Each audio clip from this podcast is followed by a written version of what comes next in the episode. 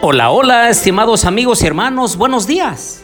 Me da gusto saludarlos en esta mañana de jueves, una mañana en la cual debemos aprendernos un nuevo versículo. Se encuentra en Apocalipsis 1.7. He aquí, viene con las nubes, y todo ojo lo verá, aun los que le traspasaron, y todas las tribus de la tierra harán lamentación por él. Sí, amén. Oremos. Querido Dios y bondadoso Padre, en esta mañana queremos pedir tu sabiduría y tu bendición para el estudio de tu palabra en esta hora. Quédate con mis amigos y hermanos. Acompáñalos en sus actividades de este día, Señor. Te lo pedimos todo en el nombre de Jesús. Amén. Bien, les doy la bienvenida a nuestra serie Un futuro con esperanza. Y en esta oportunidad, esperanza en la desesperación. Les habla su amigo y hermano Marcelo Ordóñez, desde el puerto de Veracruz, México. Si fuéramos médicos y el mundo, nuestro paciente, nos desesperaríamos por su vida. Si un enfermo tuviera corazón débil, podríamos enseñarle a vivir una vida sana y disfrutar de una vida larga. Pero si además del corazón débil tuviera una erupción en todo el cuerpo, y también tifoidea, y finalmente sufriera de un derrame cerebral, se podría decir con certeza, ha llegado su fin. Queridos amigos y hermanos, tal es la situación del mundo actual. Por todas partes se ve intranquilidad. Un cáncer está carcomiendo la sociedad.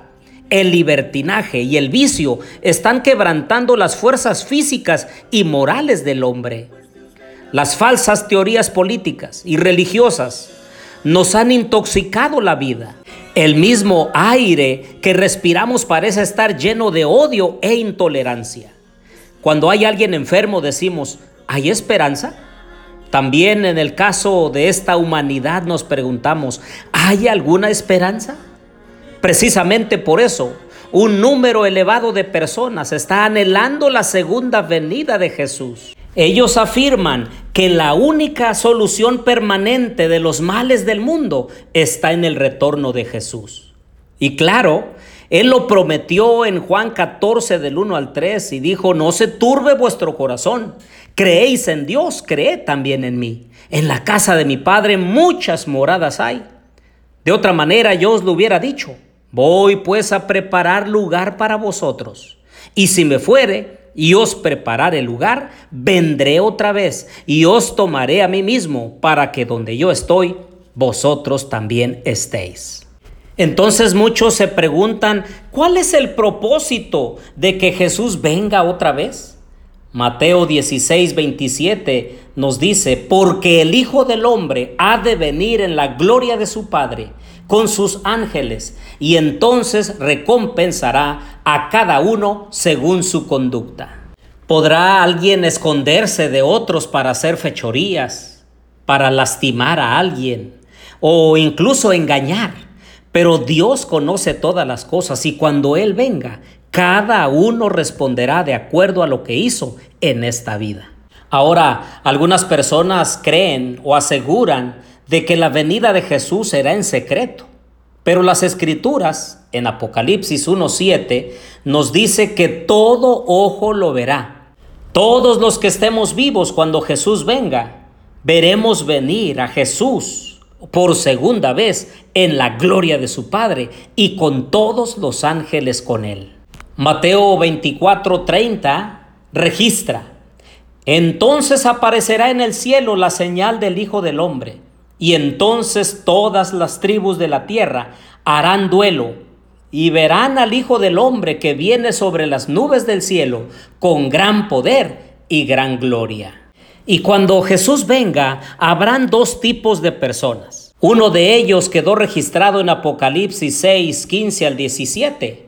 Dice, y los reyes de la tierra y los grandes, los comandantes, los ricos y los poderosos, y todo siervo y todo libre, se escondieron en las cuevas y entre las peñas de los montes, y decían a los montes y a las peñas, Caed sobre nosotros y escondednos de la presencia del que está sentado en el trono y de la ira del Cordero, porque ha llegado el gran día de la ira de ellos, ¿y quién podrá sostenerse? Pero por otro lado estarán otros, los obedientes, los que han seguido la voluntad del Señor, y dirán, como dice Isaías 25:9, He aquí, este es nuestro Dios, a quien hemos esperado para que nos salvara. Este es el Señor a quien hemos esperado. Regocijémonos y alegrémonos en su salvación. Ah, queridos amigos y hermanos, yo no sé tú, pero yo quisiera estar en el grupo que le dé la bienvenida al Señor. Que pueda yo levantar los brazos, las manos al cielo y decir, Señor, te hemos esperado. Hemos sufrido, hemos batallado, hemos luchado, hemos tenido dificultades, crisis y nos da tanta alegría verte porque tú le vas a poner fin a toda la maldad, a la miseria, al dolor, a la enfermedad y a la muerte. Pero tan cierto como hay salvación, tan cierto como hay perdición eterna. Yo quisiera en esta mañana, queridos amigos y hermanos, animarlos a que elijan estar del lado de Cristo Jesús y de su voluntad, ser obedientes a su santa palabra, buscarlo con todo el corazón y dejar a un lado todo vicio, todo pecado, toda maldad. Me pregunto en esta mañana, ¿de qué lado estarás? ¿De Cristo Jesús o del enemigo de Dios? Por eso Hebreos 9:28 dice, así también Cristo, habiendo sido ofrecido una vez para llevar los pecados de muchos, aparecerá por segunda vez sin relación con el pecado para salvación de los que ansiosamente le esperan. Me pregunto en esta mañana si tú estás esperando el cumplimiento de la promesa de la segunda venida de Jesús. O quizá estés durmiendo en tus laureles, pensando que tú mismo te puedes salvar o que no te importa el porvenir. No, queridos amigos y hermanos, el Señor viene pronto para llevar consigo a aquellos que le aman. Ojalá que tú y yo formemos parte de ese hermoso grupo. Oremos. Querido Dios y bondadoso Padre, un día vendrás con gran poder y gran gloria. Ya quisiéramos, Señor, que fuera ese momento. Ayúdanos a estar de parte de la justicia, aunque se desplomen los cielos. Te pido bendición por mis amigos y hermanos en este día, porque te lo rogamos humildemente.